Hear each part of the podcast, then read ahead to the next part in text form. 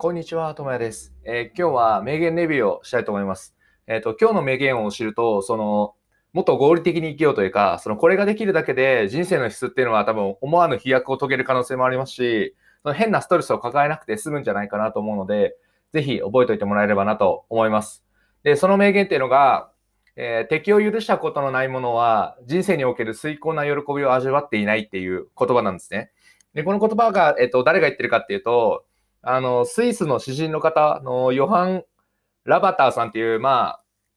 人らしいんですよ。まあ、その、誰が言ってるかっていうのはまあ置いといて、とりあえず、この言葉の意味っていうのはすごい大事だなと思っていて、僕も考えてるんですね。これどういうことかっていうと、まあ、敵じゃなくてもいいのかもしれないですけど、許すっていう声ができない人っていうのは、崇高な喜びを味わえないっていうのは、多分そうなんだろうなっていうふうに思っていて、どういうことかっていうと、許すってた、要するに、まあ本当に相手が悪いことをしたから許すっていう前提があるにしても、許す、つまり相手に恩を売れるっていうことなわけじゃないですか。許してるわけなんで、許さなくてもいいけど許せるっていう状況なわけですよね。つまりそれは相手に恩を売れてるわけですよ。で、それを恩を売るっていうのは、つまり言い換えると恩を与えてるわけですよね。で、恩を与える、与えてるってことは、偏方性が働くことを考えると、あの、相手が味方になってくれるかもしれないし、和解するかもしれない。つまり何かが返ってくる可能性があるわけですよ。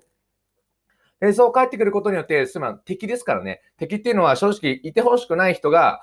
その人が味方になってくれるとか、あの、和解して仲間になってくれるってすごいいいことだと思うんですよね。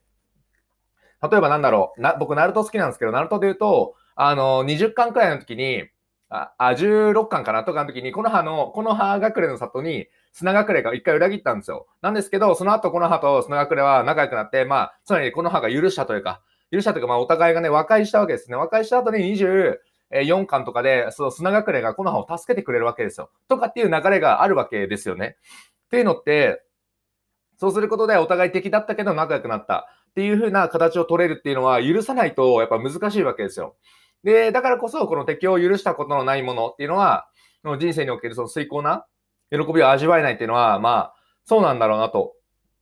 で、じゃあ、どうやって許すことができるのか、どうやって僕たちは許せるような人間になって、崇高な喜びを味わえるのかって考えると、それは、その思考を柔軟にしていくことだったりとか、頑固にならないですね、つまり。であったりとか、まあ、感情的にガーガー言わないっていうのは、やっぱすごく大事で、なんかもう、これがあったら、生理的に無理とかっていう言葉をよく使う人とかって、あれってつまり、もう私の気分的にもう無理ですからっていう風な、たっていうだけの話ですよね。なんですけど、なんか、生理的に無理といえば、まあ仕方ないよねみたいな風潮ありますけど、いやもう少し考えたものを言えよって僕は思っちゃうんですよ。そんなわけないじゃんみたいな。てからそれを言ったら、例えばなんか浮気をした人はもう生理的に私無理だからとかっていう人を僕何人か見たことあるんですけど、いやまあそれはそれでいいとしても、そそんなその誰かを許さないって決めちゃっていいの？みたいな。それで許して、あ、じゃあ、それってつまり、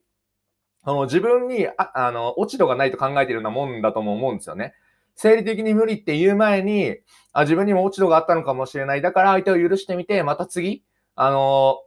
同じことが起こらないように努力してみようっていう方向になぜ行かないのかみたいな。それを行くことによって相手も一回裏切ったのに、また信じてくれて許してくれる人って、